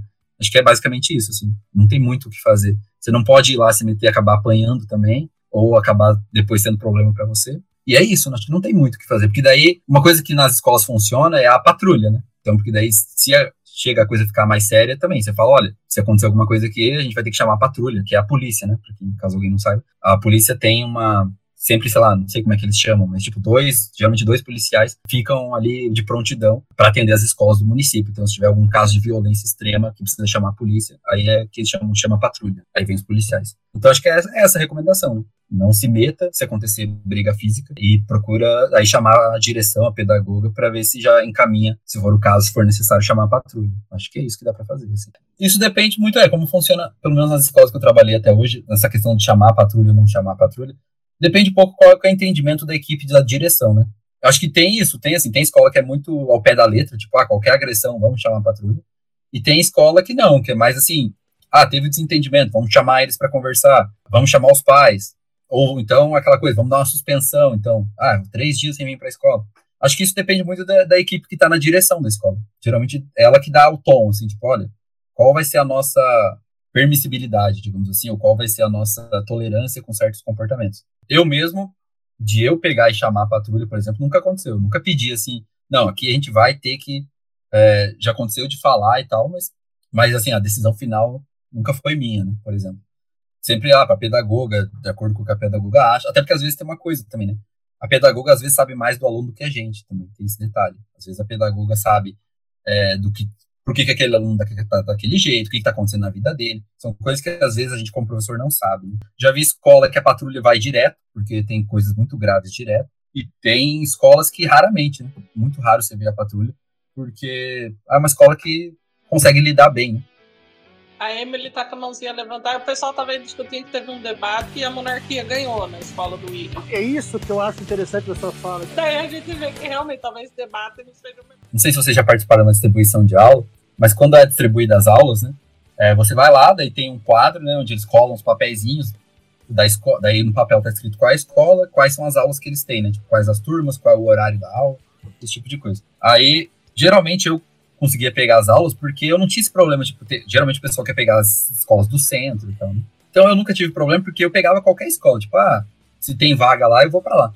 E aí, eu já trabalhei, na maior parte dos anos que eu trabalhei, sempre peguei as escolas bem afastadas, né? Bem afastadas de tipo de ter que atravessar a cidade para ir dar aula, né? E acontece isso, sim, né? Às vezes você só fala assim, ah, vou, peguei aula em tal escola, o pessoal já faz aquele, meu Deus, né? Se prepara, lá você tá ferrado, né? Lá é assim, lá não sei o quê. Né? Então, sim, isso também contribui, eu acho, né? Para essa tolerância. Tipo, o que acontece em certas escolas, as pessoas já querem chamar logo a patrulha. O que acontece em outras escolas é mais tolerado. Então, foi muito complicado, né? Primeiro que os alunos aparecem pouco, né, nas meets, na, nessas reuniões online para dar aula, eles aparecem pouco, uh, porque justamente esbarra nesse problema que a gente estava falando da autonomia, né? Para estudar num sistema online, você pressupõe que o aluno tem que ter muita autonomia para ter disciplina, para estudar, para fazer as tarefas, para cumprir com as obrigações, que é uma coisa que eles não são ensinados a ter. Então, acho que esbarra nesse problema. E aí tem um outro problema, que é, além desse, né, que esse aí é meio geral, tanto nas escolas privadas quanto públicas, ano passado a gente teve esse problema, os alunos não, não apareciam nas aulas, é, matavam a aula, né, ficavam dormindo, é, enfim, aí não entregava as tarefas, não, não fazia as coisas, então tinha que estar atrás deles toda hora, né. Teve, teve professor que pegou o carro e foi atrás do aluno, para saber o que estava acontecendo, que sumiu, então teve que fazer esse tipo de coisa, inclusive. Aí tem essa questão, tem a outra questão que é econômica, né? Tem muito aluno que não, principalmente nas escolas públicas, né, não tem computador, não tem internet, ou, ou, quando tem, é muito precário, né? Então, por exemplo, uma coisa que eu descobri, né? Os alunos, ah, professor, quando você manda lá o questionário para a gente, não manda questão aberta, porque, se, porque a maioria deles usava pelo celular, né? Eles diziam que no celular era muito ruim responder é, questão discursiva, né? Então, ah, quando você mandar, você só manda objetiva, né? De marcar, como eles, como eles costumam dizer, né? De marcar. Só manda de marcar, porque daí com o celular é fácil, a gente só aperta lá e beleza. Então, a gente foi meio que descobrindo isso fazendo com eles, né? Daí eles iam falando, ó, oh, isso não dá certo por causa disso, tenta fazer de outro jeito. E daí, não, acho que a maior parte, mas a maior, maior dano, assim, foi esse, né? De ter que correr atrás dos alunos. Porque, seja porque eles não participavam das aulas, porque eles não tinham computador, porque eles não tinham celular, ou não tinham internet, ou enfim, né? Tinha uma série de, de situações. Então, basicamente, foi a dificuldade foi essa: fazer com que os alunos participassem e ter que correr atrás deles mesmo, né? De pegar o carro, muitas vezes mesmo, e ir na casa ver né, o que está acontecendo, por que, que ele não está acessando, é, enfim, né? O que, que aconteceu. Porque, porque senão ia dar uma reprovação em massa, né? Ia ter reprovado muito aluno se não fosse feito esse trabalho. Isso tem. E aí, claro, isso mais nas escolas públicas, né? De ter que ir atrás do aluno, ver o que está acontecendo, por que, que não participa de nada, por que, que ele não vai na escola pegar as atividades? Porque, para quem não, não tinha computador, internet, a escola disponibilizava o material impresso, né? Mas aí nem isso, né? Muitos alunos nem foram buscar, então a gente tinha que ver por que, que ele não está indo buscar, o que, que aconteceu, como é que ele está, né? Que que...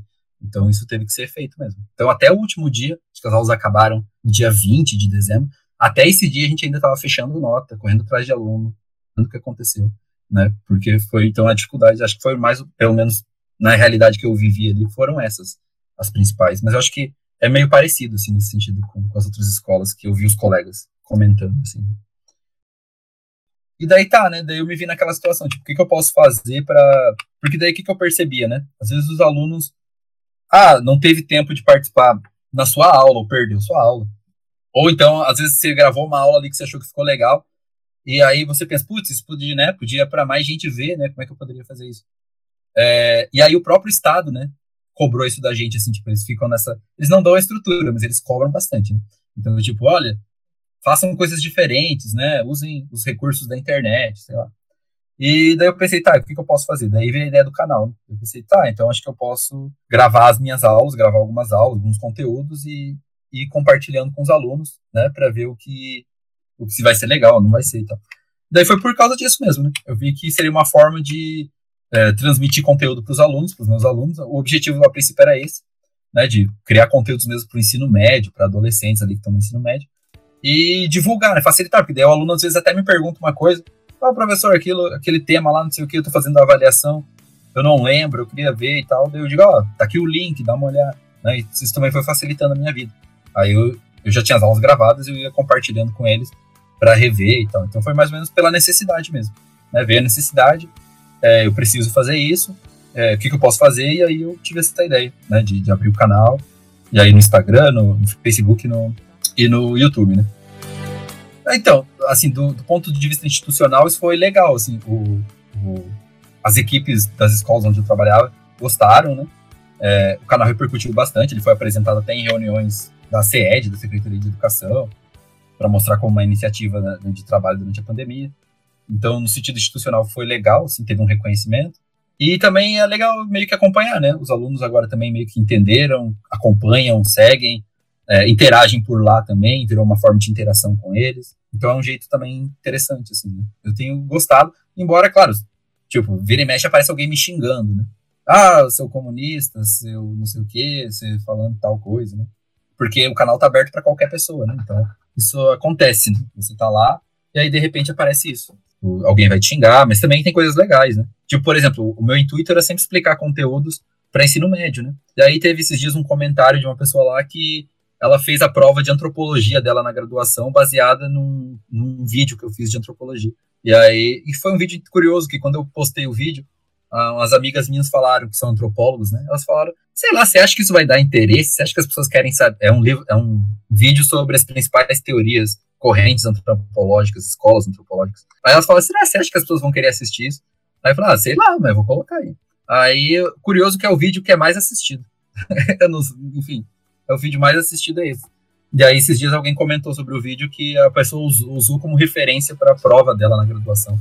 Então, é, tem sido interessante, né? Tem a parte chata que é ser xingado, mas tem a parte que é legal de ver as pessoas usando de forma útil mesmo, né, numa prova, no, ou enfim, e, e, a gente ser reconhecido por isso. É que eu ultimamente eu não tenho tempo, né, para fazer coisas mais elaboradas. Eu acho que assim precisaria ter um tempo para investir, né, para melhorar a edição dos vídeos, para fazer coisa com mais qualidade, melhorar tudo, né, o áudio, a imagem, esse tipo de coisa. Então, mas sim, acho que é uma coisa que eu penso, é super acho que funciona e é uma coisa que assim que serve como vitrine para para outros trabalhos. Já aconteceu comigo, né? De gente, olha, eu vi o seu canal, aí você, você tem aquele material que você quer fazer pra gente, ou, ou você quer falar na palestra, não sei do que. Acho que é uma estratégia hoje como até como divulgação científica e também até como para colocar no seu currículo, né? Hoje eu, eu fiz, por exemplo, esses tempos uma universidade entrou em contato comigo. Você tem interesse em pegar umas aulas aqui e tal? Daí a gente queria ver, eles pediram, manda o link dos seus canais, a gente quer dar uma olhada no seu conteúdo, o que, que você faz e tal. Então, hoje, até as próprias universidades, pelo menos as universidades privadas, estão pedindo isso. Né? Tipo, já pedem lá para você colocar no currículo os links do, dos seus canais, né? Das quais redes sociais você usa para divulgação de conteúdo, esse tipo de coisa. Inclusive, eles pedem para você fazer vídeo mesmo, né? Tipo, poste lá se apresentando. Então, isso já virou meio que até uma, uma exigência de mercado, assim, nas instituições privadas. Então, acho que fica até a dica, né? É uma possibilidade, assim. Claro que dá trabalho. Tipo, eu não imaginava que, sei lá, editar um vídeo de 15 minutos demora uma hora né? Aí quando eu fui ver isso, eu, putz, onde eu me meti, né? Então é uma coisa que, assim, exige uma dedicação se você quiser fazer, mas eu acho que tem boa chance de ser tanto uma vitrine quanto uma ideia de fazer uma divulgação científica da nossa área, que eu acho que faz falta, acho que a gente tem... A gente tem muitos canais que discutem política, por exemplo, no YouTube, mas eles não discutem a partir da ciência política, eles não apresentam teorias, eles não apresentam métodos, eles não apresentam... Então acho que tem uma lacuna aí para trabalhar bem grande, assim. Só que, claro, precisa de acho que precisaria, principalmente no meu caso, se eu não expandir. Porque, por exemplo, o YouTube é puramente quantitativo, né? Ele, ele divulga seu canal, é, basicamente todas as redes sociais são assim, eles divulgam o que você posta conforme uh, você é produtivo. Então, o ideal é você postar todo dia alguma coisa, né? para alimentar o, o algoritmo. E aí é, alimentar esse ciclo, que é uma coisa que eu já não consigo fazer hoje, né? Tipo, eu não consigo postar um vídeo por dia. Eu, consigo, eu mal consigo postar um por semana, né? para ter tempo de fazer, editar. Então, mas é, acho que é bem interessante, é um, é um caminho interessante pra gente pensar, né, como divulgação. É só ver o que está acontecendo em outras áreas aí, né? A galera da, principalmente na área de ciências biológicas, tem feito muito sucesso. Né? Claro, eles têm a vantagem agora, digamos, aí da pandemia, de ser o assunto deles, mas é, acho que é um, é um meio, né? inclusive até para ganhar dinheiro, né? Se a gente pensar como mercado de trabalho hoje, Acho que é, né? É uma coisa. O YouTube dificultou, que é o principal meio de ganhar dinheiro com isso, mas ele dificultou bastante, né? Você precisa ter pelo menos mil seguidores, você precisa ter uma, um, um X de carga horária de vídeos postados. Não é uma coisa fácil de atingir. Mas acho que, assim, quem, pretende, quem gosta de divulgação, quem gosta de se comunicar, acho que vale a pena investir, assim, pensar nisso. Para mim, uma dificuldade muito grande que eu tinha era, primeiro, que é, que é uma coisa importantíssima para professor, assim, fica já até a dica, né?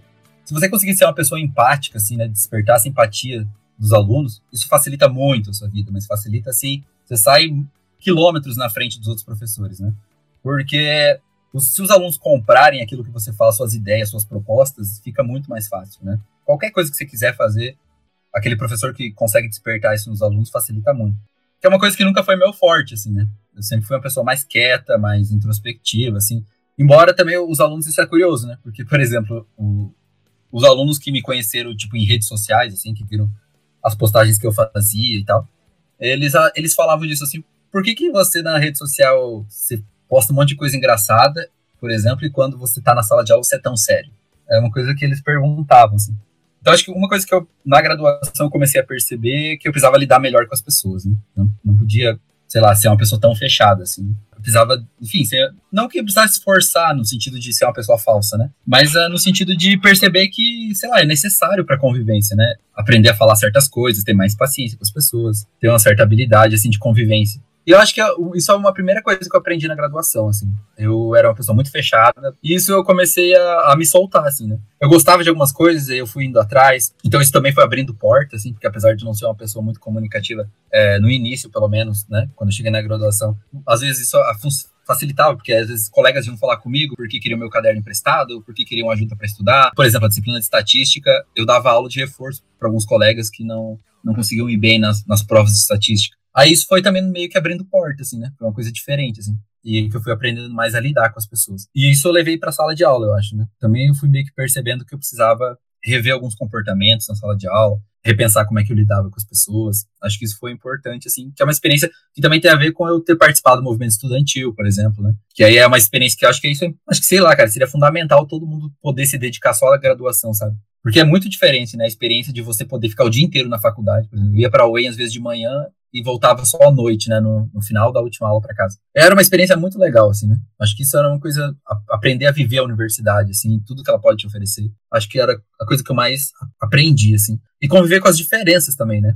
Acho que eu sempre vivi muito numa bolha, assim, não que hoje eu não viva, né? Mas eu acho que eu aprendi a viver com mais diversidade, assim, né? Por exemplo, eu aprendi, sei lá, questão racial. É uma coisa que eu nunca tinha pensado na minha vida até entrar na faculdade, né? Até me ver em situações, sei lá, tem acho que aquela ideia de, sei lá, eu fui me perceber como uma pessoa branca quando entrei na universidade, assim, porque até então, eu lembro uma palestra uma vez no Rio Grande do Sul, que um professor foi falar de racismo, daí uma menina falou, ah, mas aqui a gente não precisa falar de racismo, não tem negro, coisas desse tipo, assim, então eu vivi numa bolha, assim, muito específica às vezes. Então acho que isso foi interessante, assim, acho que melhorou minha convivência mesmo, aprender e me tornar uma pessoa um pouco mais aberta, assim. Claro que eu não mudei da água pro vinho, né? Ninguém passa de uma pessoa introspectiva para uma pessoa totalmente extrovertida, né, numa vida assim. Mas eu acho que melhorou isso. Aí, consequentemente, eu levei para a sala de aula ter um melhor tato assim com os alunos, né? Aprender a conviver um pouco melhor com eles, ser um pouco mais flexível nas situações. Por exemplo, um dilema que todo professor acho que se coloca em algum momento da vida. Eu devo reprovar esse aluno ou não? Tipo, do ponto de vista da nota, ele não chegou. Ele não chegou na nota que ele precisava chegar. Mas vale a pena reprovar um aluno? Vale a pena segurar ele mais um ano? Isso vai contribuir para a vida dele? Acho que o Rafael, do primeiro ano da faculdade, sem dúvida reprovaria. Tipo, 5,9, sinto muito, não é 6. Mas acho que o Rafael de agora não. Tipo, ah, tirou 5, sei lá, né? O que, que quer dizer um ponto, né? De 5 para 6 quer dizer que né, ele é uma pessoa muito melhor porque tirou 6. Então a gente acho que eu fui aprendendo a, a, rever esses pontos, assim, né? A perceber que as coisas não são tão a ferro e fogo, assim. Acho que pessoas que são como eu, mais metódicas, a gente tem muito isso, né? A gente é muito ferro e fogo, assim, tipo, tem que ser tudo exatamente como programado. Acho que isso fui aprendendo com a faculdade. Outra coisa que eu acho que eu aprendi com a faculdade é que a gente não pode falar nada sem ter um mínimo de estudo, assim. Né? E que eu acho que tem a ver aí também com essa minha coisa que eu levo para os debates na sala de aula, assim de tentar controlar um pouco e orientar os alunos como é que se constrói conhecimento e tal. Porque acho que é uma coisa que acontece muito, né? E era um incômodo que eu tinha e ainda tenho com as ciências sociais no Brasil. Dela ser pouco empírica às vezes, né? A gente fala de alguns temas, mas sabe, cadê a pesquisa empírica? Cadê os dados? Cadê fazer comparação entre experiências diferentes? Cadê né? Você sustentar isso empiricamente. É, eu estava vendo um biólogo um dia falando isso, e ele, assim, fazendo uma crítica às ciências humanas, ele falou um pouco isso, né? Ele disse que nas ciências humanas tem muito argumento de autoridade. Alguém, claro que nas, nas outras áreas também tem, né? Mas acho que nas ciências humanas isso fica mais evidente. Daí o cara, ah, citei Bourdieu, pronto, né? Ele achou que tá resolvido o problema dele, citou Bourdieu. Tá, mas você citou Bourdieu, mas e cadê o resto da pesquisa, né? Pesquisa não é só citar autores, né? Você precisa Acho que a Simone Meucci também, que é a professora, né, de... Eu vi ela postando uma coisa assim hoje, né? Ela falou, desde quando é, você pode dizer que é método fazer referência bibliográfica, né, citar, fazer só revisão bibliográfica. Eu acho que é uma coisa que me incomodava como aluno e que eu fui aprendendo que é necessário ter isso, né? É necessário pensar em método também. E eu acho que eu levei isso para os meus alunos, assim, para as minhas aulas também né, de a toda hora colocar questionamentos, de mostrar como é que se constrói conhecimento, como é que se. de mostrar para eles, inclusive, que tem coisa que a gente não sabe. Cara, sei lá, isso eu não sei. tipo, eu não posso te falar isso porque eu não sei. Não conheço nenhuma pesquisa, não conheço nada que consolide isso. Então eu não posso te falar. Eu posso tentar pesquisar, posso tentar procurar, é, mas é isso, assim. Tem coisas também, acho que isso eu aprendi com a faculdade. Tipo, tem coisa que a gente não sabe. E a gente não sabe porque a gente não sabe mesmo. Sei lá, ninguém nunca fez uma pesquisa sobre isso, ou não tem. Esses dias o, a gente estava numa reunião de grupo de pesquisa, aí era uma pesquisa sobre violência, né?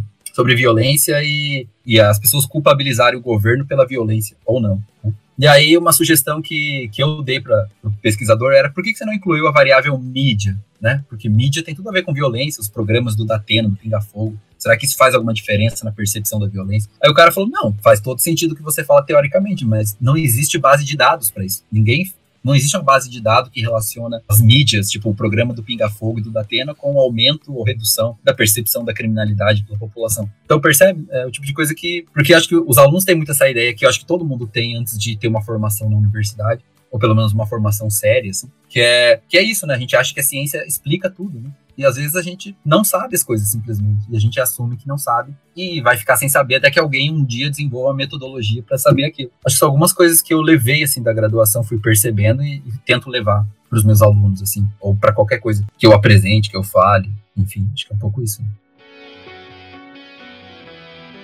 E é curioso, porque eu, quando eu comecei a graduação, não queria ser professor. Foi por uma questão pragmática mesmo. Quando eu percebi que. E quando. Que eu acho que. Até quando eu ia falar da graduação, né? Acho que tinha uma pergunta assim, né? É, o que, que vocês achavam, o que, que achava que ia ser, o que, que você esperava, né? Quando eu entrei na graduação, eu era muito inspirado no IBGE, né? Então, tipo, eu achava que eu ia aprender a fazer aquele trabalho que o pessoal do IBGE faz. E eu achava aquilo fascinante. Né? Porque misturava geografia, misturava sociologia, misturava economia eu achava isso muito legal. Mas aí quando eu cheguei na graduação, descobri que não, não, que não tem nada a ver, né? Tipo, a gente começou a ler os contratualistas, a gente começou a ler é, dialética do esclarecimento. Eu, né, meio que fiquei, putz, o que é isso, né? Será que eu entrei no curso errado? Sei lá. Aí eu fui percebendo que era diferente, né? Aí eu fui perceber que, por exemplo, se eu quisesse seguir essa ação, eu teria que fazer por conta própria algumas coisas. Eu teria que então tem isso também, né? Acho que uh, tem muita gente que entra nas ciências sociais achando que é serviço social. Eu achei que era mais a parte quantitativa. Né? na, essa parte mais de metodologia parecida com o que o IBGE faz, né, de aplicar surveys. E aí depois eu fui descobrindo que não, fui descobrindo que era mais a, a formação acadêmica, é mais para outro caminho. E aí eu fui percebendo que também um monte de gente, nas outras graduações acontece isso. Economia acontece muito isso, né? Às vezes tem algumas, alguns cursos que são mais voltados para a área de mercado e tem a, ah, cursos que são mais voltados para a área acadêmica. São coisas que a gente vai percebendo só com a formação mesmo. E vai, sei lá, ressignificando isso ao longo da vida. Uma coisa que a Ana Lúcia falava, né? Ela achava que a universidade tinha que ser modelo argentino um pouco assim, né? Tipo, a universidade é aberta, não tem vestibular. Todo mundo quer entrar, entra. Ela devia ser meio que assim, né? Mas a, mas a gente tem limitações hoje e problemas seríssimos, né? Inclusive tem muita gente que está indo embora, né? A gente está perdendo gente muito boa, seja pesquisadores, professores, porque aqui no Brasil as coisas se misturam, né? Tipo, quem entra na universidade pública tem que ser professor e tem que ser pesquisador ao mesmo tempo. Então, e a gente está tendo uma fuga de cérebros, né? Porque é um pouco isso também. A gente está formando muita gente, mas a gente não consegue absorver, né? Que isso está virando até na educação básica. Isso está acontecendo, infelizmente. A gente tá, não está conseguindo absorver e é um pecado, né? Gente muito boa que a gente forma aqui está indo embora porque não, não tem inserção mais. E, e aí entra no, no nosso mercado também, entra esse problema. Né? Por outro lado, é interessante que a universidade deixe esse espaço aberto e que a nossa formação se complemente com a pesquisa, por exemplo. Mas acho que também que foi um debate bem quente, né, quando, quando eu entrei na graduação em 2010, que foi essa discussão, que aí teve essa discussão, né, sobre a gente deveria mudar a nossa graduação, abandonar um pouco os clássicos e tentar investir em disciplinas de mais metodologia, especialmente a quantitativa, porque daí abriria a possibilidade de outros mercados. Né? É, já teve uma galera aqui em Maringá, ex-alunos aí da, da, do curso, que também já, já tentaram abrir uma empresa de pesquisa na, na, área de ciência política aqui em Maringá. Mas o problema é que daí, enfim, precisa de recurso, não precisa de, de geralmente cientista é tudo quebrado, né?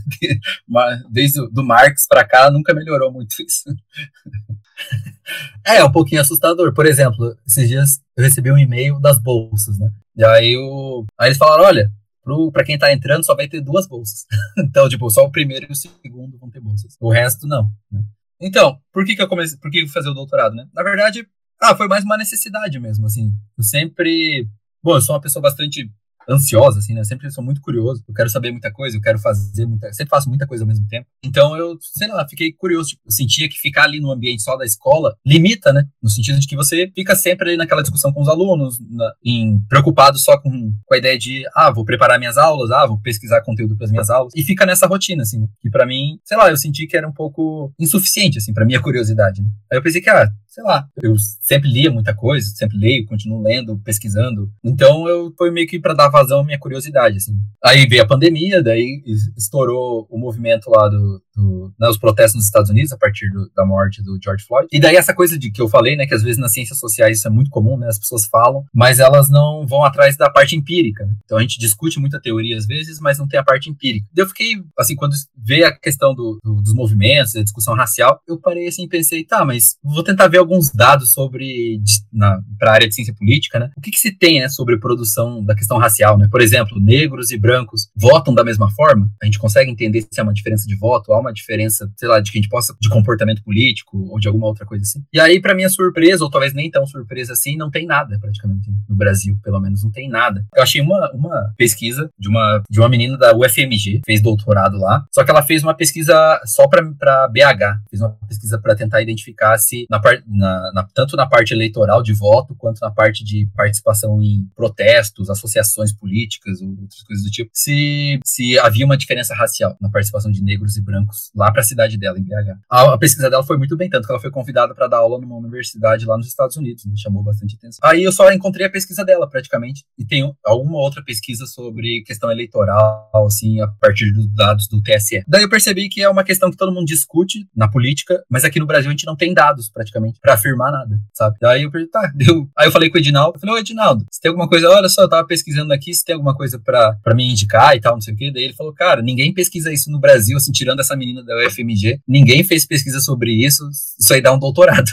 Vamos fazer? Eu falei, ah, tá. Daí eu peguei, tá. Eu falei, ah, vou fazer o projeto, eu te mando. E aí foi assim que acabou virando um doutorado, assim, meio que de uma curiosidade minha de levantar dados sobre a questão racial na política aqui no Brasil e perceber que aqui não tem isso. Nos Estados Unidos tem. Nos Estados Unidos eles têm uma tradição bem longa de pesquisa quantitativa mesmo, para tentar identificar se há diferença da questão social na hora da participação política. E, em geral, não, né? As pesquisas lá mostram que lá não dá diferença. Basicamente, o que, que as pesquisas empíricas lá, na área quantitativa, né? Essas pesquisas são todas quantitativas. Elas mostram que, basicamente, o que interfere na participação política é ter recurso, né? Ter dinheiro, ter tempo, que geralmente uma coisa está associada à outra. Então, quem tem tempo tem, tem dinheiro. E é basicamente isso, né? É, que é a, área de pesquisa e explicação teórica que domina lá nos Estados Unidos isso. E aí, aqui no Brasil, percebi que não tinha nada. Aí, a minha ideia no doutorado é essa, né? A partir do, dos dados do LAPOP, caso alguém não conheça o LAPOP, é, é uma coordenação, né? De, uma universidade dos Estados Unidos, a partir deles. Eles aplicam testes a cada dois anos aqui para a América Latina, dos países da América Latina, é, com vários tipos de perguntas, né? Que vai desde a participação política até a condição socioeconômica das pessoas. São amostras representativas para todos os países né, da América Latina. E aí eu vou pegar do, de 2016 até acho que é do ano retrasado, né? Que é a última que tem, antes da pandemia, pegar todos os dados do LAPOP e tentar verificar se aqui no Brasil faz alguma diferença a questão racial na participação política. Né? Tanto no sentido de qualitativo, digamos assim, de tentar medir se, por exemplo, há uma tendência dos negros a votarem ou dos brancos a votarem em partido ou candidato X ou Y,